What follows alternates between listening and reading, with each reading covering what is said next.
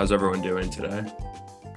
Good. I'm excited to get into another episode of the podcast, Day One FM. Podcasting is where it's at, I hear. I agree. I couldn't agree more. Clara, how are you doing? I'm doing well. Also excited to dive back into podcasting slash audio. I'm curious how many podcasts you guys listen to. I'm trying to listen to more. I would say I have a rotation of like three consistent podcasts. I listen to like The Guardian Football Weekly to get my Premier League fix. I listen to Plain English with Derek Thompson. And that that one I really like. That one it like spans tech, the economy, politics. It's like pretty much everything I could want in one podcast. And he has some really great guests. Um and then I gotta say, I do listen to How Long Gone every now and then. I know that's a polarizing one, but I mm-hmm. I enjoy it. How about you, Clara? Um, let's see. I listen fairly regularly to podcasts, but I feel like for me, it's normally less news. It's more just like ambient fun facts. Like the one I really love is 99% Invisible, which is done by this industrial, I think his background is maybe in industrial design, but each episode is just kind of a deep dive into like a weird historical topic. Like they've they did one about snake venom and how difficult it is to come up with antidotes because there's so many different snakes. So I feel like that's what I like in podcasts. I'm not a big long reads person, so I feel like a lot of my yeah, sort of longer form journalism and comes from podcasting versus coming from um, reading. Not to say I don't read. I was reading a really interesting Culture Next report that was released by Spotify. And one of the stats in here said that they saw a 40% increase in average podcast listenership among Gen Zs on Spotify between the first quarter of this year and the year prior. So I'm curious if you have, as both card carrying members of Gen Z, uh, begun listening to more podcasts since this time last year.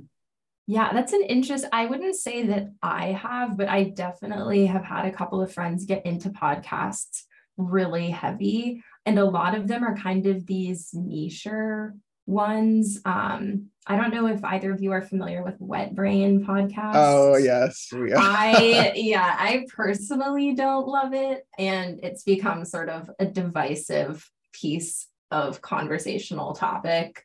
Um, but that's one that's come up quite a lot. I thought you were going to say this niche podcast called Red Scare. well, I only know of Wet Brain in the context of the piece about the return of like Catholicism as yeah. a trend and how they have a podcast all dedicated to how people were becoming more devout in the downtown New York world. Is that what else can you shed light on regarding Wet Brain? I mean, I I will be completely honest. I have not listened to an episode of it, but from what I hear, a lot of it is that sort of these two hosts diving into what's what in downtown New York culture, and also from what I hear, it can sort of veer into maybe I don't know the more pedantic parts of trying to understand downtown culture. But I know some of the other topics that have come up are like late stage capitalism and it's a lot of like throwing around i don't know famous economists names and theory. And so it is kind of one of those like denser two kids with a microphone type of things. Um, but i think to be fair i think that's what a lot of podcasting started as and like what a lot of it has become. I think that people have built really cool platforms off of talking about something that starts as just this niche topic that they kind of feel like they're the only two that care about and end up building a much, much bigger community. So, coming in hot with another stat quickly 47% of Gen Zs said they've joined a digital community on Reddit or Discord for fans of a particular creator. Hence your Patreon subscription. I sign up for the Bret Easton Ellis podcast, which I very much enjoy, wow. but it's not for everyone. It's very intense. Wow. For those listening who may who might not know who that is, please a brief dive. yes, yes, the uh, famous author of American Psycho, Less Than Zero, Um, he's a screenwriter. He comments on movies. Um, yes. I just got a TikTok about him, funnily enough. But to throw a stat back, actually, this was a while ago, um, back in like the Zoom heyday. But they were saying that on Zoom calls, people pay more attention to what's being discussed when there are no cameras on versus when there are cameras on. And I think that's really interesting and goes against a lot of what I feel like has now become common knowledge, but it makes a lot of sense when you think about it. And there was all of this conversation about like you listen much more to the tenor of someone's voice and you listen to the tone, you're better at gauging how people feel. And I feel like that's what gives podcasts a lot of like the intimacy feeling, like you were saying, Trey, of you're hearing from a friend and you would go so far as to like pay to be part of their community. Um, I just wonder about that. Um, but I also wonder, to your point, Eli, about using podcasts less so for wellness and more so to get the news. Because I think for me too, I find myself kind of more open to listening to podcasts about something that I don't know or care that much about versus reading a whole article about it. I feel like, especially if it's a host that I know and trust, if they're talking about snake venom and the development of like drugs to combat it, I'm like, okay, yeah, I'll give that 30 minutes of my life.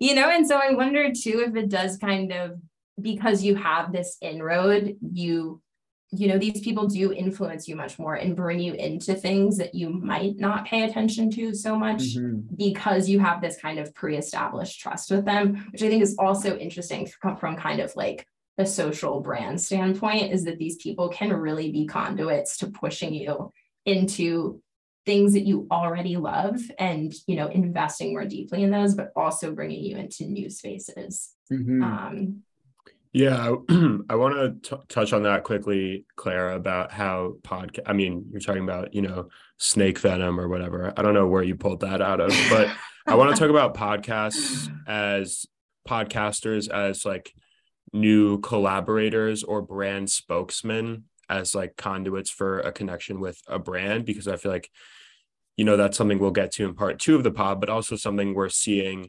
insofar as brands looking to collaborate with more niche um i guess creators who have very fervent followings. Like we talk about mr porter collabing with throwing fits. We talk about how long gone collabing with palms. Um so you know curious if you think that again this is going to be you know fertile ground for brand activations moving forward.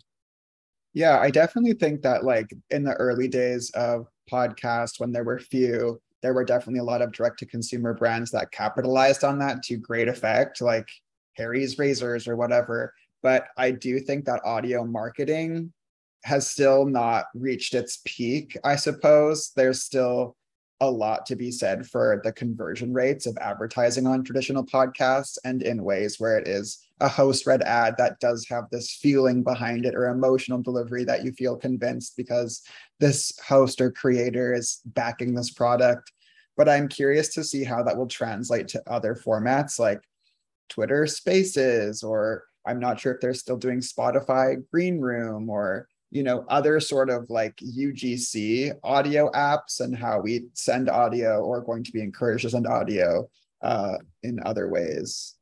It's interesting because I feel like when Clubhouse arrived on the scene, um, and again, that's something we'll talk more about I feel like there was a huge rush, a brand rush for like, okay, what do we sound like? Like, what is our sonic branding? And now I feel like that's kind of fallen to the wayside a little bit as as has Clubhouse for that matter. But obviously, you know, the fact that their model has been replicated across more traditional social media platforms or uh, social platforms like in general feel like that medium does have staying power.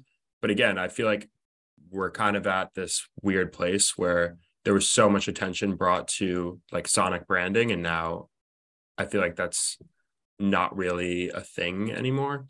It's i think it's not it's a thing but you haven't heard about what's going on is my feeling. Like it's clubhouse was a huge thing because we were like i said looking for ways to connect in the pandemic and it was like let's hear people's voices when we can't see them in person. So it felt much bigger than maybe it was supposed to be, which is why it failed so hard.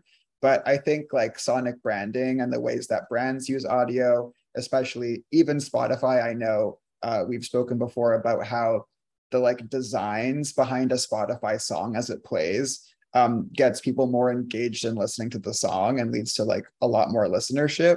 So I think there are ways that sonic branding and ways that we treat audio are being kind of pioneered, but at the same point, it's kind of under the radar because it's not on the forefront of anyone's minds, uh, you know, in the zeitgeist, I guess. All right. Well, we talk about all of this and more on part two of the podcast, where we're joined by Ashley Carman, a reporter at Bloomberg covering the podcasting, music, and audio space. We chat the current state of social audio, how podcasting could be the next advertising frontier, the Trader Joe's podcast, and why some podcast guests are paying up to $50,000 to appear on popular shows. Tune in.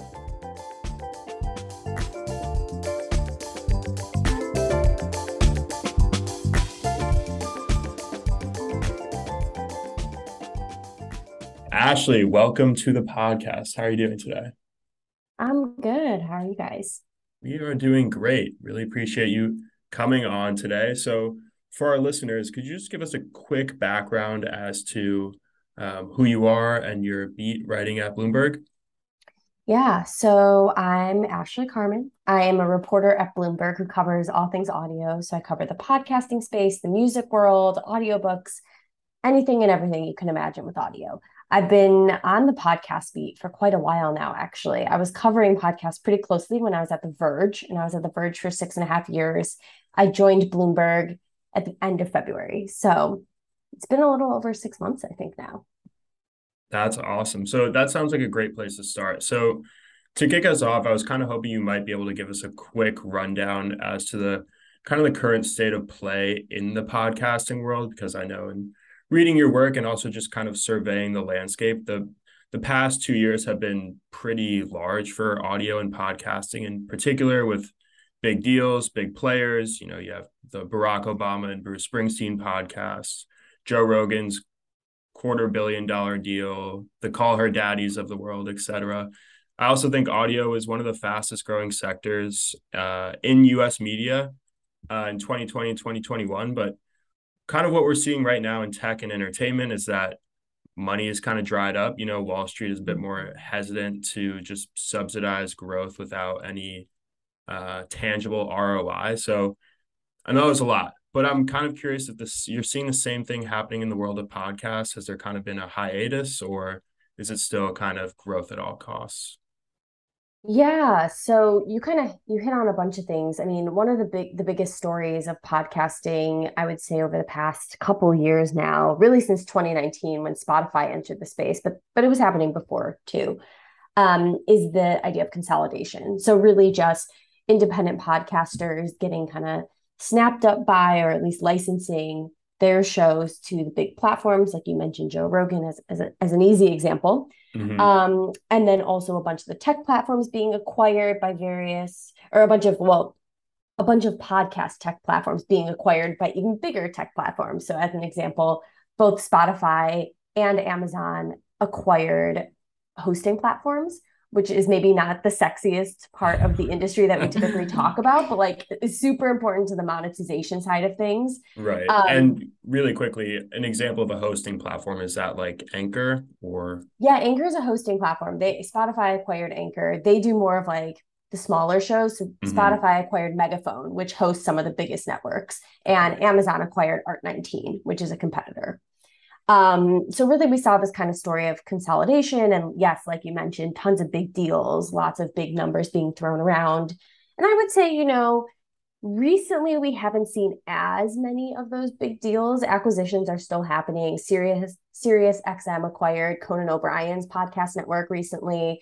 Um, there's other podcast acquisitions happening, lots of licensing deals. But broadly speaking, at least through my conversations, I do get the sense that money's not necessarily drying up, but more that people are trying to be pretty smart about those spends and making sure they're getting something tangible for what they're putting out there.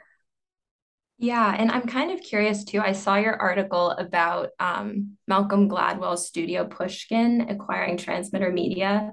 Mm-hmm. Um, I'm not sure if that's quite the same as what you're talking about, but I was just kind of curious, kind of in this story of consolidation, what you think that means in the way of innovation. Because there was another article at the top of the year in Bloomberg that was talking about how all of the top 10 podcasts on Spotify are like over a decade old and the sort of challenge of if there's 3 million podcasts on Spotify, making new podcasts kind of rise to the top, both in terms of listenership and revenue and all these things. So I'm kind of curious in your mind, like, is this next wave of podcast podcast world is it less about new shows and more about building new franchises within existing podcasts like international spin-offs a morning version of a you know of a weekly podcast or i don't know just what do you see yeah so a couple things. One is you know you mentioned pushkin which is malcolm gladwell's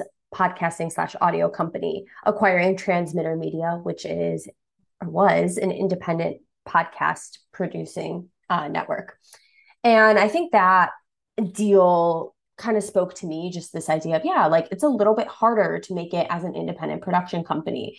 And obviously some of the consolidation in the space has happened because people want to be able to compete with each other. And to do that you might need bigger resources whether it's just the scale of the number of people you work with or it's literally hey we want to bid on a show we need to have like a budget to do that so i think that's kind of what you're seeing in the independent production space um, and then as far as innovation or as far as discovery, which is always a pain point in the industry for sure, you know, it is it is difficult to compete, I would say. Everyone wants to have their show surfaced and heard. And I think part of what we see in the podcast space is really just the struggle to find the surface area to promote those shows and make them big.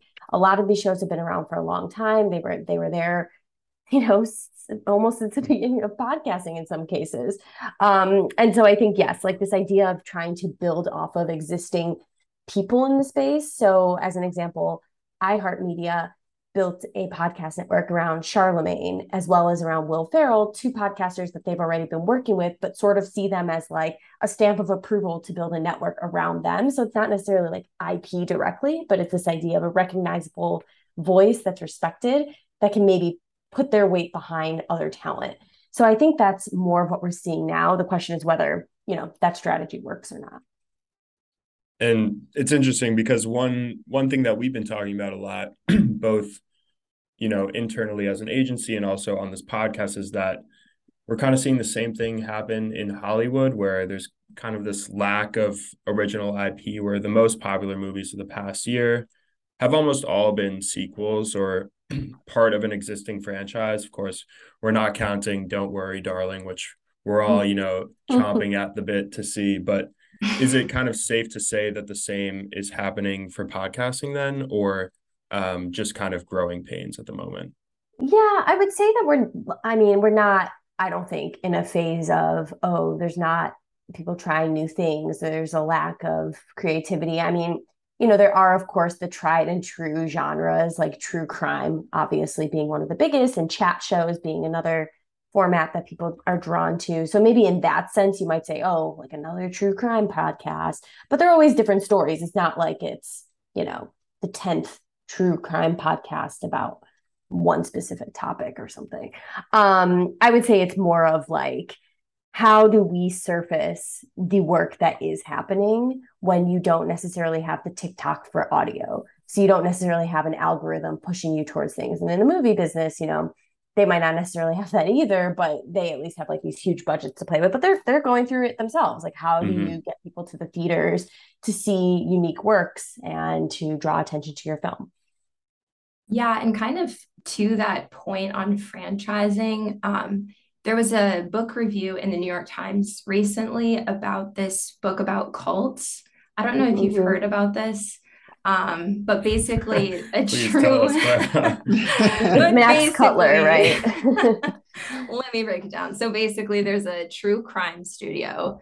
I'm gonna try to pull it up as I talk. I think it's um Max Cutler's yes, network podcast. Max Cutler. So he just wrote a book that each chapter is a different cult and the reviewer was essentially saying it's a book that is meant to be an audiobook. Like if you read it, it sounds kind of dry and weird, but if you listen to it as an audiobook, it makes a lot of sense. Like it's structured and sort of cadenced like a podcast. Mm-hmm. And I just mm-hmm. kind of thought that was interesting because I think too what we're starting to see, and especially through like Patreon and Substack, is basically this multimedia empire starting to get built up of you know you create this newsletter that's really profitable or you create a podcast that's really profitable and that being sort of relative you know it's like fairly successful.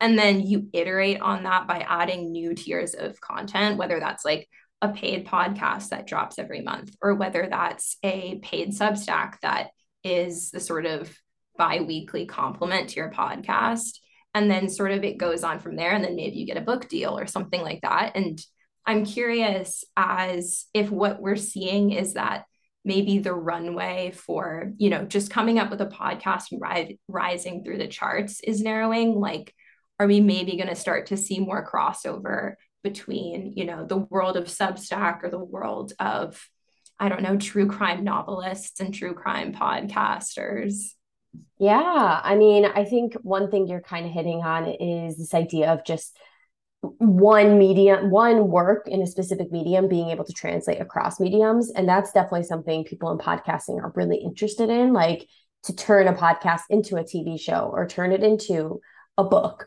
or turn it into something else. Like um, Apple TV had some Wondery shows that they adapted. So the Shrink Next Door they did. So yes, like adapting different works for other mediums is definitely something that the podcast industry is interested in. Um, and as far as like this kind of holistic media environment where you're a TikToker who also has a YouTube page, who also has a podcast, who also has, you know, an Instagram following, of course, like the podcast industry has definitely looked to those types of people to bring them over into the space and have them host. I think there's been some open questions about whether those actually result in listeners, because sometimes I think, you know, just because you're big on TikTok doesn't necessarily mean people are going to follow you over and listen to an hour of you interviewing someone. Um, but for the folks who can make it work for them, yeah, that that has been a successful medium in certain cases. One thing I just don't quite understand about podcasts in general is the numbers. So, like, obviously, all these streamers for TV shows self report, like, there's the Netflix top 10 email that gets sent around and stuff like that.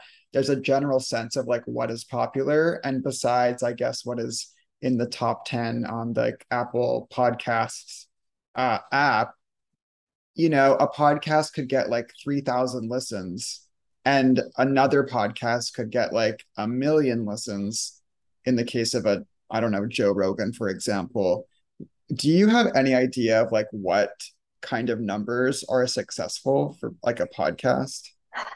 That's like the big question i think. It's really tricky. Um yeah there's not necessarily a third party that is accounting for every single podcast that's put out and ranking them and putting numbers next to them. So it is really hard to say. I think every network has its own bar that they would consider successful, uh, in my mind, successful enough to monetize. That's how I would think about it.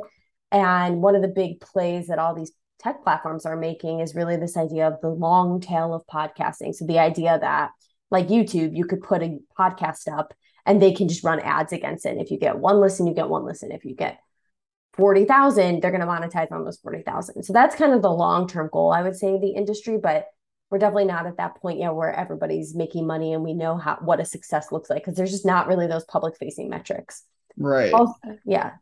Oh, I think on. it's yeah, no, I was just I was interested because I was reading this Adweek piece and it was saying that podcast listening has grown 200% in the last 5 years which again seems like a shocking number, but also relative to like what, you know what I mean? And then mm-hmm. this kind of baffled me, specifically as it pertains to brands who are trying to advertise in the audio space in that like traditional sense. So it was saying that 40, and I don't really know what this means, so maybe you can break it down as well, but 43 out of 50 Stitcher or mid roll listeners, so 86%, say that they have taken action due to a podcast ad if 86% of people are listening to like a mid-roll podcast ad and taking an action isn't that an extremely high number and wouldn't brands like want to be flocking to advertise on podcasts if that were the case Yeah. So is this article from this year? Just out of curiosity. I don't know. I'll have to find out. It doesn't say on the actual piece. We need to get like a shared screen.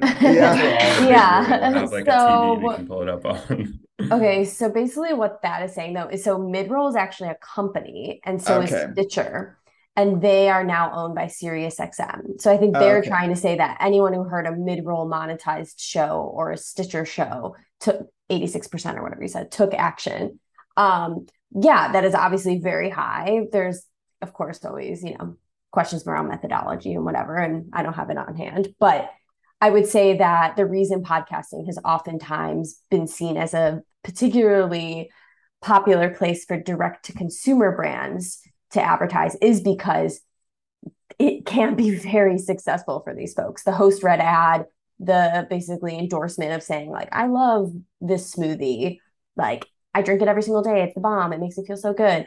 And then someone taking action off of it, like that, that is definitely the lifeblood of podcasting and has been for many years. So that does seem really high, but depending on the methodology and obviously how they how they figured that out, I mean, I do like I I lived with a roommate once who would get you know like the podcast products delivered to our house. And i was like oh my god like they really take action from podcasts because they're listening to those ads. It's a lifestyle, Um, baby. yeah Yeah. exactly. Like the MeUndies and all that stuff. Like it's pretty funny. Like people definitely identify with those brands Yeah, Yeah. we're we're waiting for our athletic greens outreach email. yes Anytime exactly. now. If they're listening, um, I'd also like to test out a Ridge wallet. I do want to get to um, advertising because it does seem like there are a very specific cohort of brands that do advertise on podcasts, and they've seen a really, at least from from like Athletic Greens, Ridge Wallet. Um, I don't know. There there are a bunch of like really kind of smaller DTC brands that I think have seen an outsized like level of success from specifically marketing on podcasts as there's like more market consolidation and investment do you see more like big brands entering this space and do you think they're advertising because podcast advertising is kind of reliant on a host read like do you think it will be again like a specific type of brand or um, just curious to hear your thoughts as like where you see the advertising landscape going Yeah, a couple of things are happening. One is that, yes, with this consolidation, and namely the fact that companies have spent so much to bring different podcasters over exclusively or to license their shows or do whatever, acquire companies, they obviously need to make back some of that money. And the companies that are able to really afford, you know, higher minimum spends and, and also to be long time advertisers are oftentimes the big brands. So you can see that there's definitely an interest on the platform side to bring those big brands over. Um, so that's part one. Part two is that, you know, you brought up the host read ad and kind of you're kind of alluding to this idea of like, you know, will that go away or like will that change how people respond to podcast ads? And I think that is something the industry is definitely thinking a lot about.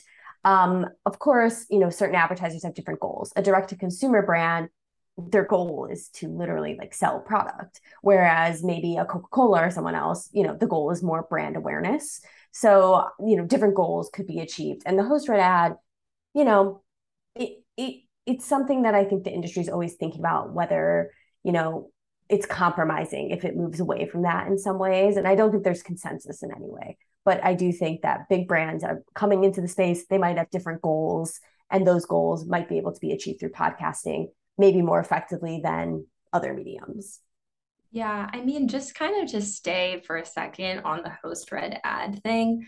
Um, I don't know if you saw that article. It was from a while back on Squarespace and how they basically built a huge part of their advertising early days off of podcasts and especially sort of the ad libbed host read.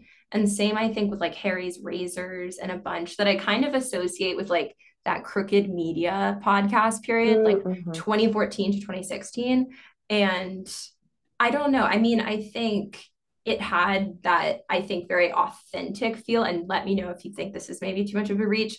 I think at the time, it kind of had the feel of like you're scrolling through TikTok and you're watching something that doesn't immediately feel like an ad. And then you kind of realize it's an ad. Like the ad libbed ones almost took on this like product placement e feeling. And I've listened to a few podcasts recently. I've honestly kind of fallen off, but I'm just curious when you say, will bigger brands explore it? Is that you haven't seen larger brands sort of doing that odd lived product placement esque thing in podcasting? Or is it that you don't think that it will have the same return as it did for a Squarespace or a smaller DTC? Hmm, that's a good question. I'm trying to think um, offhand if I've heard a host read ad for a big brand. Um, nothing is immediately coming to mind, but that's definitely not to say it hasn't happened because you know I haven't heard every every ad in the world. But um, Oh yeah, looks like you're going to say something. Oh, no. I mean, I I can also wait. I was just curious because I feel like you're starting to see bigger brands kind of play in that space on TikTok of taking on sort of a more irreverent feeling towards their own, not necessarily in a making fun of their product way, but letting creators take more leeway in terms of how they represent it and how they talk about it. Um, and I was just curious if TikTok may influence podcasting if that doesn't sound like a totally cursed question to you. But well, I think one thing you're kind of alluding to, which I wrote about recently, is um, so I wrote about this practice of basically guests, so podcast guests paying to be guests on a podcast. You know, we might think of um, a host maybe paying their guest or something, but this is the opposite. So a, ge- a guest paying to be a, um, on a show. And in some of those cases, they weren't necessarily disclosed, or if they were, you know, the, the language varies depending on the person. And to me, that story suggested a little bit of like the influencer culture coming for podcasting, which is this idea of like, hey, this person is kind of paying to be heard and presumably talk about their brand and what they do. And it's it's kind of just this like unfiltered time um, and kind of like we saw in the beginning days of TikTok and Instagram, it was something sort of similar. Obviously, this was before the disclosure days, and now there's the disclosures, but still, it's the same idea. They're paying to be featured. So I think in that case and for that story, you can kind of see the worlds overlapping a little bit. But I do think that there's going to be this is me just kind of future predicting. I do think there will be a little bit more crossover between the idea of merch influencers, how podcasts sell merch or products, what hand those podcasters have in those products. Like if maybe it's their own products that they're selling, you know, like if it's something that they're a company they're invested in or a company that they profit from by reading endorsements for those items or just talking about them. So I think that idea of con- mm-hmm. consumerism and shopping, I think that that tie with podcasting is going to is going to become closer.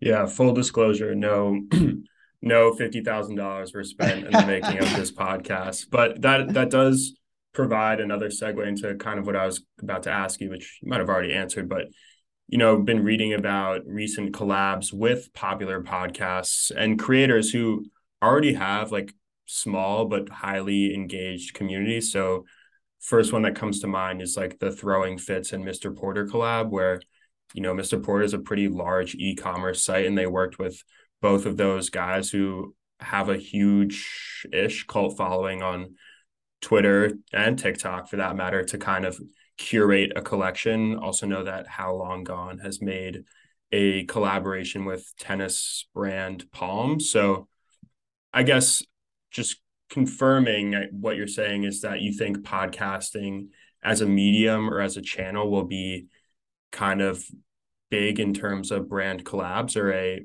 more influential channel in terms of brand collabs outside of just you know the um, host read is the word I wanted. Yeah, I think that podcasters definitely are tastemakers in certain cases, depending on the show content. And I think these kind of more intimate relationships between a podcaster and a brand definitely i i foresee it being bigger than it even is now um but of course you know that's just me kind of predicting a little bit. So yeah, I I do think that's definitely a future path forward. Well, also kind of to that point about TikTok, you know, influencing other media spheres. Um, I think paying to be a guest is one kind of portion of it, but I've also heard a lot about micro podcasts and micro podcasting kind of maybe as like a buzzword or something because I still have not encountered a micro podcast, but is this something that's actually happening or is it like a trend that I've just seen kind of written about and nobody's actually releasing shorter TikTok length versions of podcasts? Yeah. Um, so there's definitely been some platforms that have tried to make short form audio a thing, I would say for sure. Um, I would say that there are definitely podcasts that are trying to be a bit more bite sized. Like I feel like everyone's always looking to kind of cut down and like how effectively can we say something and how efficiently can we say it. I'm trying to think of if there's a good example of a really short form show. Um, I mean, honestly, I just think of the radio, like a classic radio show, news show, where it's maybe a few minute segment on a specific thing. Um, like I listen to WNYC in the morning and you know, I get my news that way.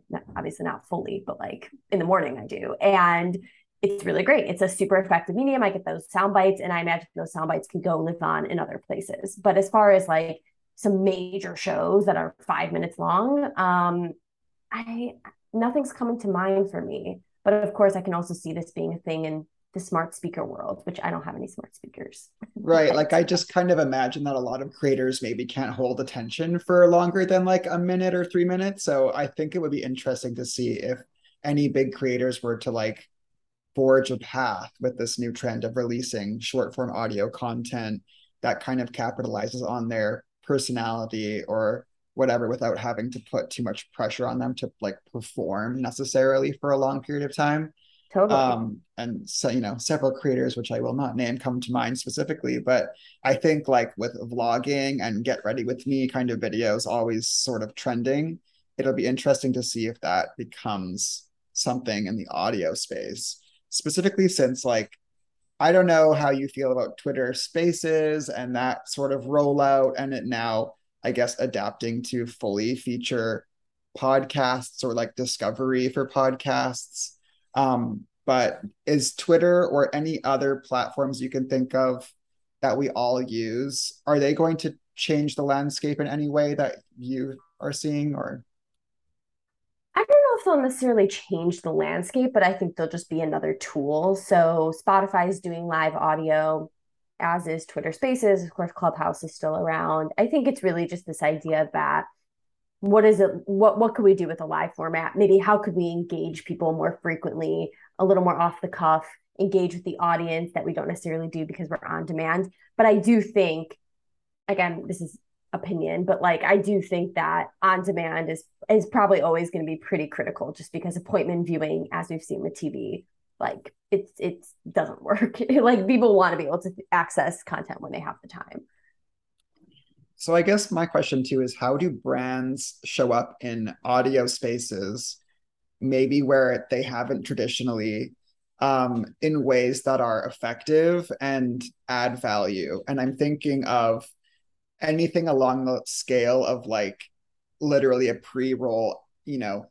host read ad, all the way up to having their own podcast or audio type of thing where you know for example i would listen to like the a24 podcast which i think is great because it's like a whole ecosystem that surrounds the product they're selling versus like i don't know another brand that might have a great idea for a podcast but it wouldn't make sense for their brand.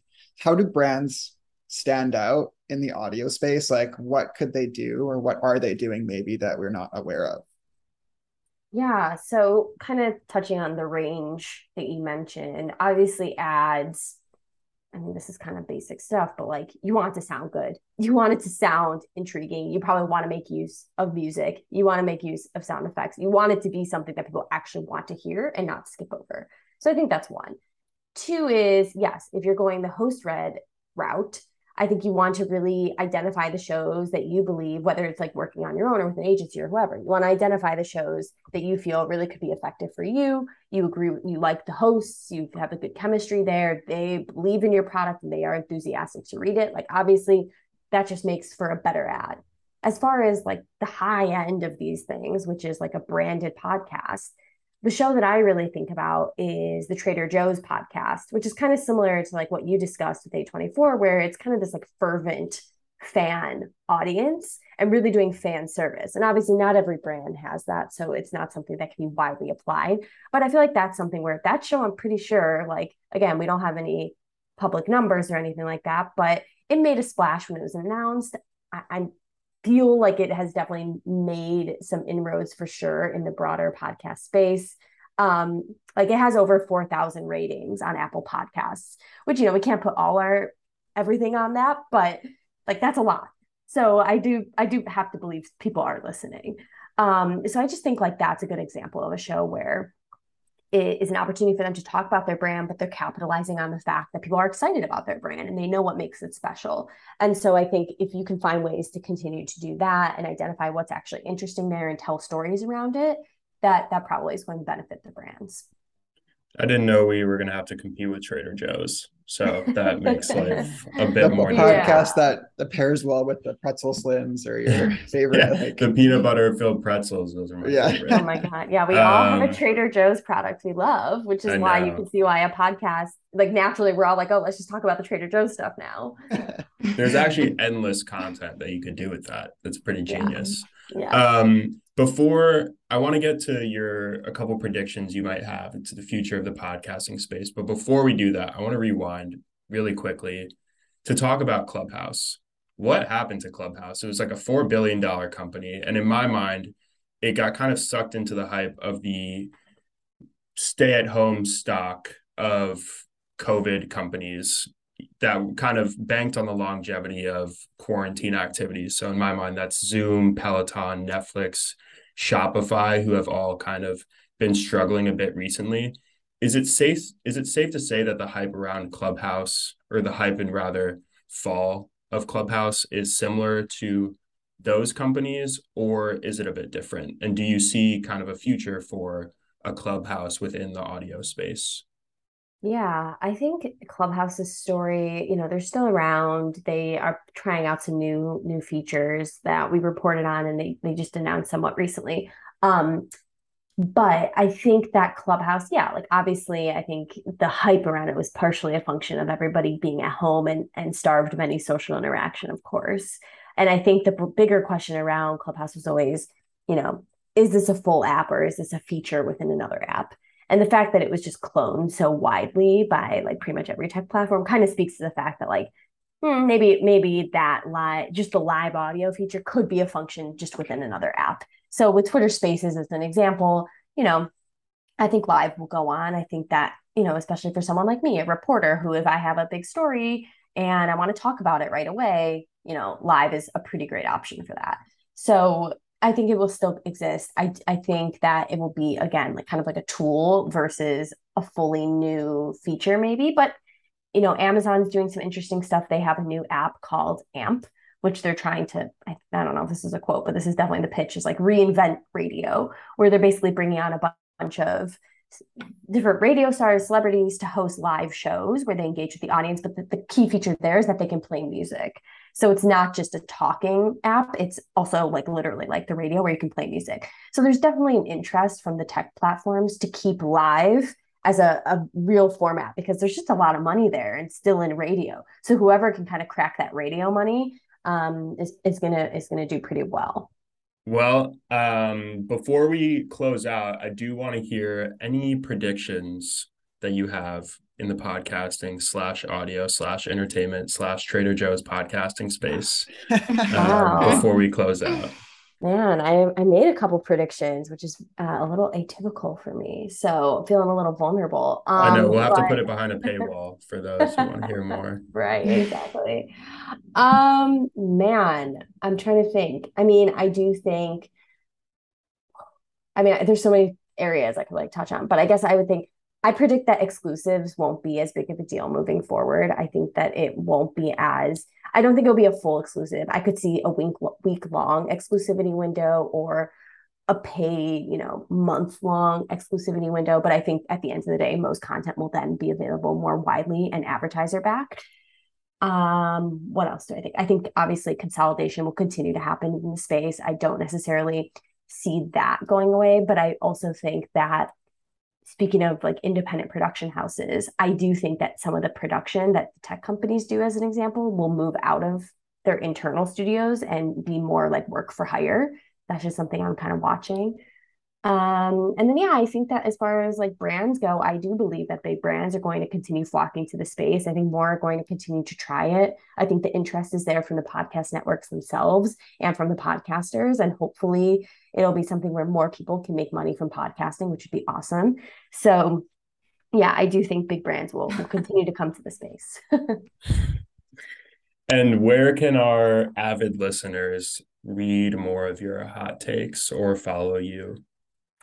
So I have a newsletter called Soundbite, and I wish I had a an easy URL to say out loud, but I do not. we'll drop it below. We'll yeah, it um, it's in the show notes. But I'm also on Twitter at Ashley R Carman, and you can find me if you just Google Ashley Carman Bloomberg. You'll find my author page. You can follow me there, and you can read everything I've written at Bloomberg. Great. Well, thank you so much for jumping on with us today. I really appreciate it. Yeah, thanks guys for having me.